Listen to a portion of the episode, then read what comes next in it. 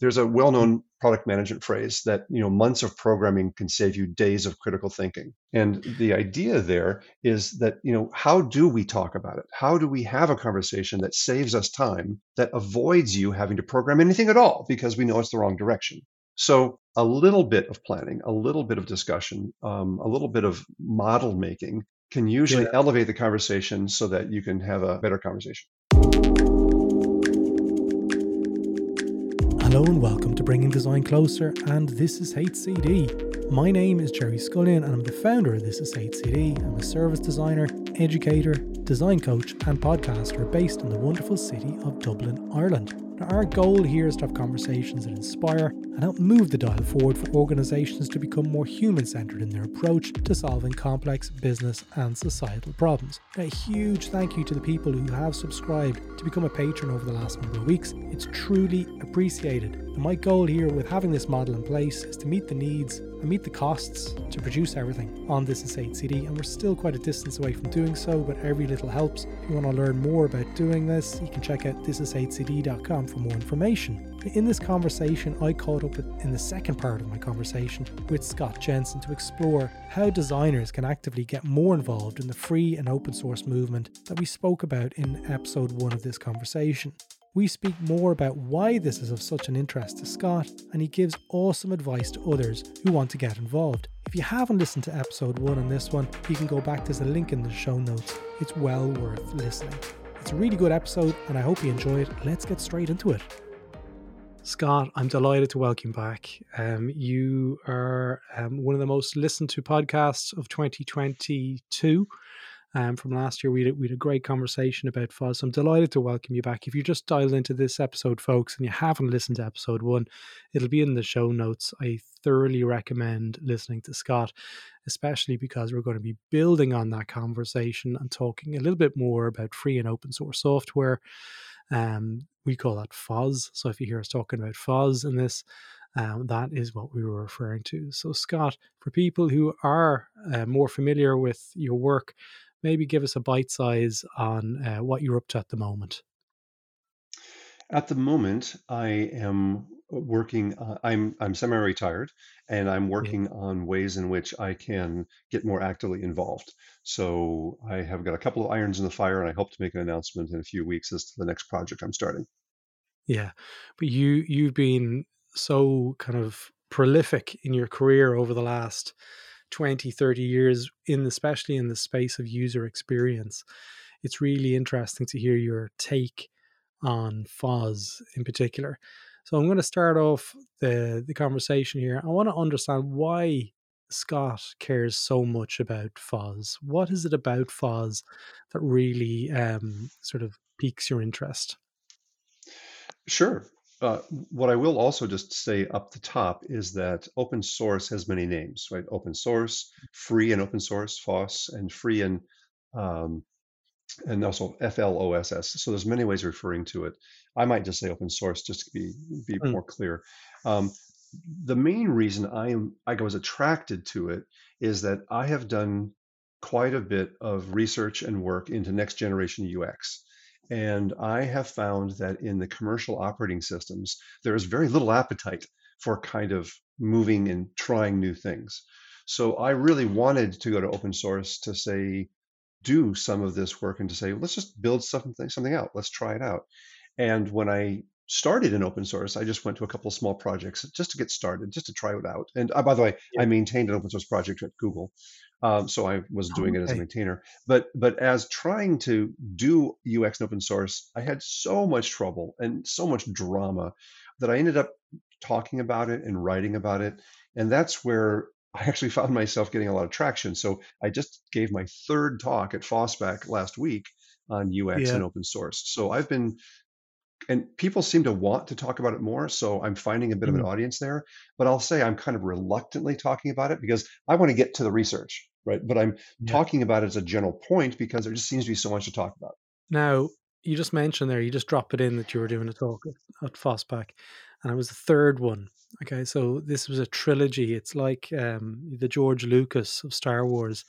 The first one it's overstating it just a bit but yes um, so you've just done Return of the Jedi. Um, so the first one, let, us talk about the first one. The first talk you did, I understand, was really discussing the problem. Now let, us talk a little bit more around that. What what problem were we focusing on in that first talk? It was just how UX people are like trying to get in and they just keep bouncing off of it. And there's a whole series of things that kind of mm. prevent UX people from getting involved. And uh, if you do get in and someone asks you so for something, 90% of the time they're like, hey, we're so glad you're here. We would love for you to rework all of our icons. And, so, like, and that's like, okay, you know, icons are fine. There's nothing wrong with that. But like, there's so much more to UX than just icons. Uh, the comment yeah. I make in my first talk is imagine you're as a programmer, imagine that the only thing people want to talk to you about is unit tests. Unit tests are great. You need to do unit tests, but if you just if you only talk about unit tests, it gets a little old. And so my point in the first talk was to say UX is bigger than icons, and what does that mean, and how do we do that? So that's what I I just wanted people to understand why UX people were bouncing. Yeah, and what, what kind of feedback were you getting after the first talk at FOSSBack about um, trying to educate the the FOSS community or the open source community about what user experience or what design can be for them? I think if if there's one thing I have learned, because as a UX person, you understand that your first job is to ask questions, right? To not yeah. come in with answers, to try not to be arrogant, which is hard for me sometimes. But the idea is to just ask questions. And so yeah. I, I've discovered that open source is huge and many different types. And so there is no one size fits all. And so just understanding that and realizing that a lot of projects don't want to do UX, and that's perfectly fine. Um, yeah. And some of them want more of it. And so to me, it's just all about having a conversation and to mm. say, let's talk about it and see if we can find ways to improve it. So I've got good good traction on that first one, which is why I felt it was helpful to follow up with additional talks. So for people out there listening, this episode is really focused about call to arms really for the design community if they want to get involved in this uh, in this new world like the open source world we want to figure out some pragmatic ways that you can actually get involved okay? Now in the in terms of engaging with these with these businesses and these softwares um what what advice do you give to people who you meet who might want to offer their help because if you've got organizations there in software uh, businesses and they they kind of think of user experience as just being iconography or whatever it is um, they're not really going to be able to put out job descriptions that are really going to resonate with the more mature um, designers out there. So how do you imagine what's the best way for designers to approach that um, to get in? And also what's the, what's the type of typical engagement model there? Are they are they able to pay or is it um, equity what does that look like in your in your experience I, I'll go back to my last point, which is to say there's such a wide variety. Yeah. I mean, um, there are some um, projects, for example, that will, uh, there's government programs, for example, that will pay for UX designers uh, to do consulting for free. So I'm talking okay. to a few on that right now. Um, there's a lot of open source uh, that is fairly well funded, like say Penpot or Audacity, for example. Yeah. Um, and there's a, a, lot of things that are entirely volunteer. So mm. because it's such a wide landscape, I don't think there's a simple answer to that. Yeah. But to answer your original question, which is what do you want to do as you how do you approach it, I would argue that there is enough out there eh, that you should go to the project and make sure the project says the word UX somewhere on its contribution guidelines. You know, that there's asking for UX because there are projects that are much more forward looking. So, my, my last talk said hmm. open source has got such a black eye. So many people say open software has terrible UX. And there are some good examples of that. Yeah. But I do believe that there are some open source projects that have got great UX. And I called out like Audacity or Metamuse um, and the operating systems like GNOME and Endless are good other good examples. So mm. there's lots of projects out there that are trying, and so look around and try to find a project that clearly asks for UX. And if you don't see it, then don't waste your time, because yeah. I have tried to help out projects that didn't have mature UX, and it was really painful. So go yeah. to the good ones. Yeah. Okay. Fair. Fair enough. That's that's solid advice. Um, so we'll put a link to some of those ones that you just mentioned there into the show notes as well. That last talk that you were speaking about in in the sort of prelude to the conversation, you focus mostly around culture. Tell us a little bit Yes. more around the the topic and uh, maybe expand a little bit more about what you mean by the culture. Well, part of the issue I've been having is I have been slowly getting an audience in social media. You know, I've switched mostly from Twitter to Mastodon these days. Yeah. And so I've been getting a lot of really great conversations on Mastodon. And whenever I do make comments, I tend to get a lot of reply guys, you know, in the comments that kind of take me to task. And people keep telling me to understand that those people are not necessarily the entire open source community. But I did get a lot of comments about you know, centralized planning is bad and, you know, it should all be, it also, also be bottom up. And so I was trying to just tackle that question, especially given the fact that I interviewed about the, these eight of these companies to see how they were doing UX, and they were all doing planning. And when I mentioned that, I got an awful lot of very strong comments on Mastodon about how evil planning was. And I'm like, guys, planning happens all the time, right? If you submit a, a, a change to an open source project, a PR, um, Yeah. it gets rejected. Okay, being rejected, it can be rejected. That's a form of planning. It's just micro planning. And so my point is, you guys are planning. You just don't like to call it that.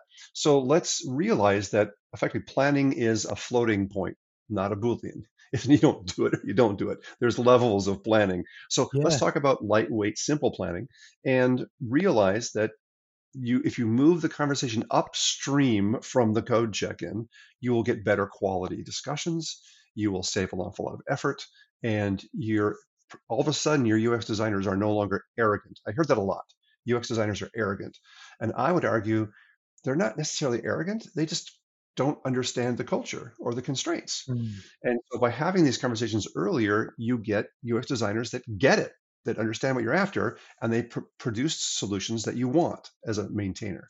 So that's what i mean by culture is Yeah. realizing that ux is a team sport It's interesting because as you mentioned that some of these projects are kind of side of table, they're volunteer based, and a lot of the developers that are working in those kind of projects are more than likely really talented developers. They're coming from oh, established yeah. organizations where they are encountering design and they're encountering designers. So for them to bring that sort of perspective on where design is at into their side project is kind of really um it's it's it's interesting to hear you say that like you know? Where do you think it's coming from? Is it coming from agile this whole kind of um, mentality of uh, being able to do things on on the fly and just working with each other and and well what's what's really causing this? What's what's underpinning that uh, dislike and disregard for the craft Well, I, I want to be really careful. I, I don't think that the entire open source community is like this at all. yeah I absolutely I I, th- I think what I'm noticing is what we see, frankly, in political discourse, that Mm, social media tends to magnify the stronger voices, the more vo- you know, the more yeah angry voices. So I do think that maybe I'm just talking to grumpy people online, and I really have to be careful, you know, as yeah to how I interpret that. So I would push back a little bit in your talk to say, I actually think that there's a lot of really good open source projects that really yeah want to do the right thing and are really working well. And that's what I mean by the fact that we should just realize, like, head towards the good projects. Like, yeah I, I kind of don't want to talk about the bad projects because they're going to do their own thing. And I don't want to argue with them. I'm going to be like, hey, the projects that care about UX, that do that are doing more planning, they're going to do awesome. So let's just focus on them. Yeah, I, have a really um, Adam Lawrence, who's is a good friend of mine from this service design doing. He has a great phrase where he calls the lumpers and the splitters, and there's always going to be people out there who who really you know split atoms and really focus on on the wrong things and then there's the lumpers the people who really are on your side who get it they're part of the the same sort of vision so i like what you're saying there in terms of like let's focus on the the lumpers you don't focus on the splitters in that analogy folks so um let, let's talk a little bit more around uh, that word that you mentioned there a second ago begins at P and ends in lanning, planning. I want to understand. I want to understand um, where you feel the the pressure point is there and where the pushback is in planning. Okay, and um, how how can we elaborate uh, the conversation around that? I think what there is some belief that it's better to just simply program it up, see what it's like, and talk about it. And so Yeah. there's this uh, a belief that if you talk too much, you're going to bike shed. You know, the whole bike shedding argument. Um, there's a Wikipedia article on bike shedding if you want to look that up. Okay. Um, and, and and and I want to agree with it in spirit, but the Mm. idea that you would stampede into a bunch of coding isn't always necessarily the right answer. And so Mm. there's like two wrong extremes to run off and program the whole thing and see what happens, and to run off and bike shed and, and analyze it to death. And so UX designers are lumped into the analyze category, and, Yeah. des- and developers are lumped into the off program. And obviously, the answer is somewhere in between. There's a well-known product management phrase that you know months of programming can save you days of critical thinking. Mm. And the idea there is that, you know, how do we talk about it? How do we have a conversation that saves us time, that avoids you having to program anything at all because we know it's the wrong direction? So, a little bit of planning, a little bit of discussion, um, a little bit of model making can usually Yeah. elevate the conversation so that you can have a, a better conversation.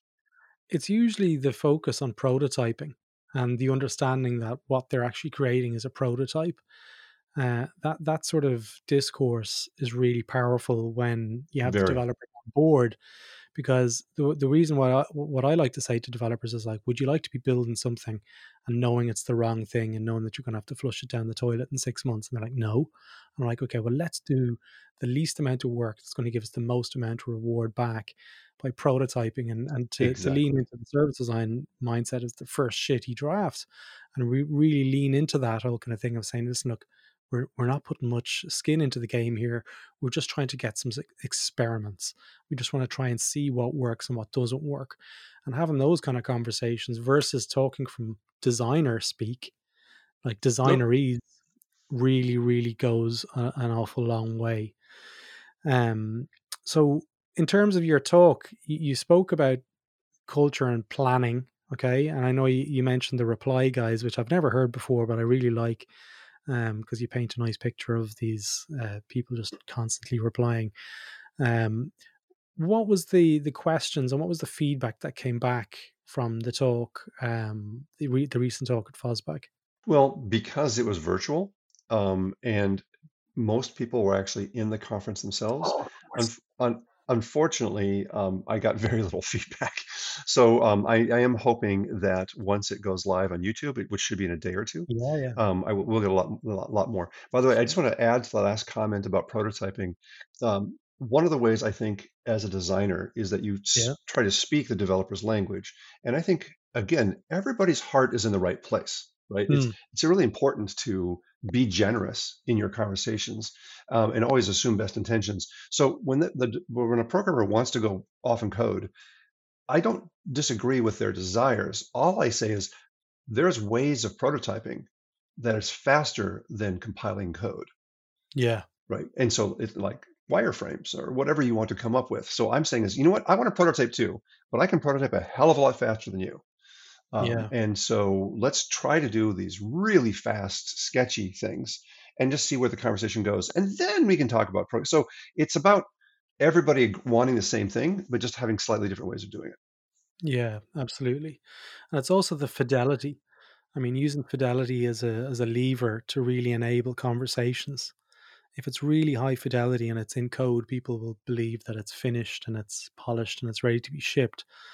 And the quality of the feedback that you get back is is much lower than Yep. if it's in a paper form or whatever it is. So so leaning into that is a really it's a really solid Well, uh, way to approach and it. one of the things I do, so I, I do mentoring on ADP List, which is a UX design mentor Yes. program. And one of the comments I always I make often is that if your manager, your company is constantly demanding high fidelity mockups, you've got a problem, Yeah. right? Because you're going to Yeah. be, I mean, you can do it, but you're just going to be wasting so much time. Absolutely, we're going around in circles. So, so Scott, like you know, what in terms of the the designers that are out there that are listening, I know several who said to me like they listened to that and they wanted to get involved. Are there any job boards out there where you may be able to point people to, or how can they find these uh, these opportunities? Uh, I know you mentioned about you know searching and then looking for the word UX and and so forth, but do you know of any resources that are out there that um, that designers listening could actually just go to and see if there's a, a jobs board? That might be a handy Well, place to start. there is um, a small uh, uh, website called opensourcedesign.net, Mm, um, which is um, definitely a, a start. Um, their mm, jobs board isn't very active, um, but they have a few small things to get started, and hmm um, that's one place to start. Um, and uh, it's it's a nice community there, and I think that they're they're trying hard to do that. But um, I definitely think that there is um, a definite need there uh, to be able to have more ways for people to do that. Uh, uh, so I, I think that that um, there is no strong answer to give to you on that one, unfortunately. That's okay. If you if you hear of any other jobs and you want me to share them in the newsletter, we can always put them in. This is HCD newsletter because it's it's something I believe in. I love the idea of open source software being much better. Okay, it's better for for everyone. It challenges those conventions of capitalism, which I really really like, and ultimately it it kind of betters us as a practice as well. I believe, like you know, like Penpot. When I looked at it afterwards, when we spoke to you the last time, I couldn't believe it. I couldn't believe th- that some of this stuff is just available there. We don't get to see it in our feeds, surprise, surprise, in social media because you know they don't have these massive budgets of marketing spend to to push when they're competing against the Adobes or any of these other huge uh, design platforms. So, um, Scott, like you know, in terms of what you're going to be, you know, working on next, you, just gave your Return of the Jedi talk, your your last talk at FOSSBack. Um, where do you see your efforts being um, best placed in the next six to twelve months in this space? Because you're you're a well, design veteran, as you like to say. I don't like the word veteran, but you're mega experienced in design, coming from Google and Apple and Symbian. Um, where where do you think all that experience can be best leveraged? well, that's a yeah, that's my own personal journey, and um, and Mm, I'm trying to find a place where I can feel like I'm having an impact. And like I said, I, I I don't have anything to announce just yet, but what. I will say is I think that there are a few programs out there that are trying to do the right thing. I don't have them off the top of my head, Yeah. so I will give them to you afterwards, and you can put them in the notes.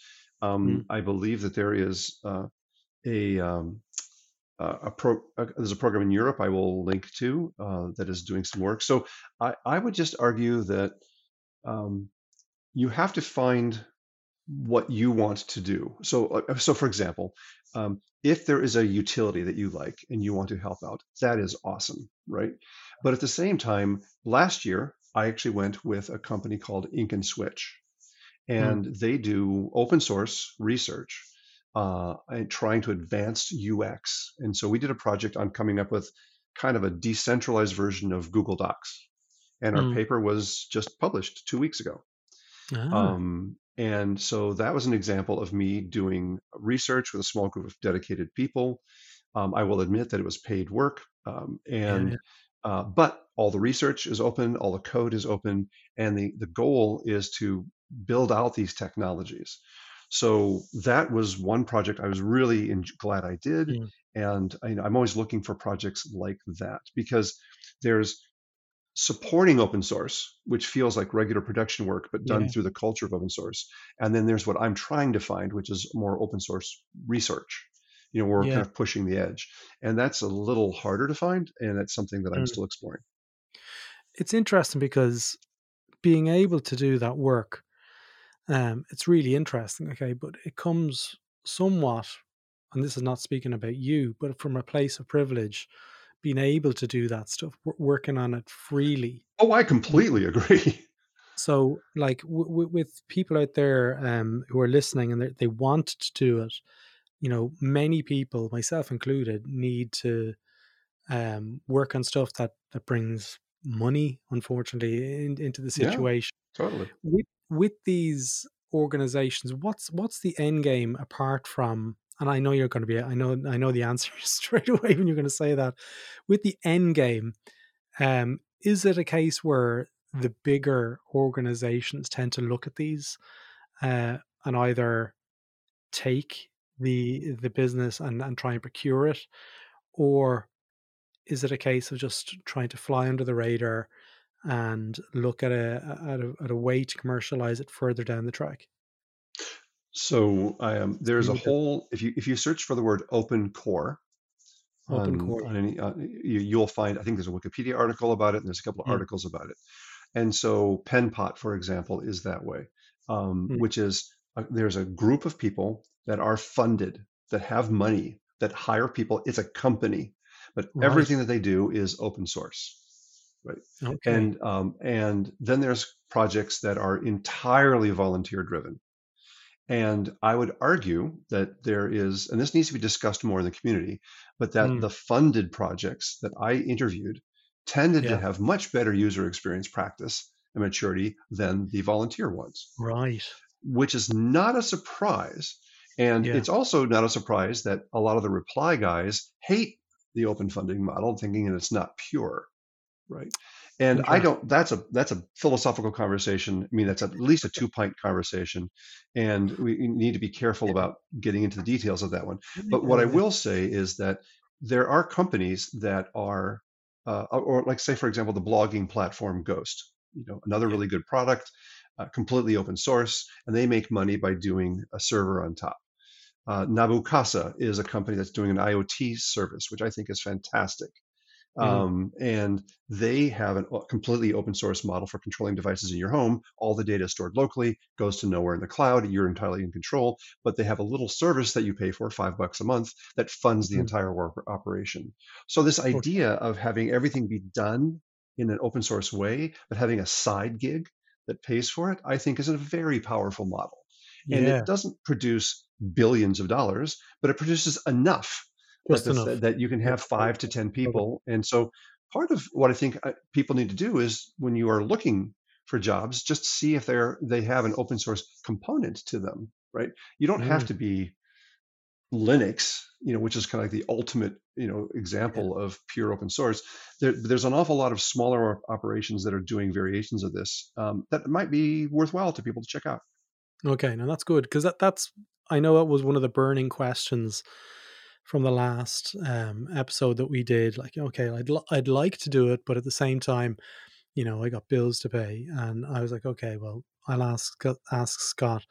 Now, before we wrap up this conversation, um, you you on Mastodon are one of the most proli- prolific Mastodoners, okay, um, in terms of being on there and talking and sharing content who do you look to in this space to also follow? Absolutely. If anyone's on Mastodon, follow Scott Jenson.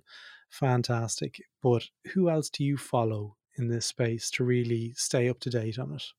Um, I would argue that there's just a ton of people out there. Um, what what's what I like about Mastodon is that you can follow hashtags, and okay. uh, so I would just follow hash open source and okay. hash UX or UX design, and then you have you're exposed to the whole panoply of people that are, are, having the discussion.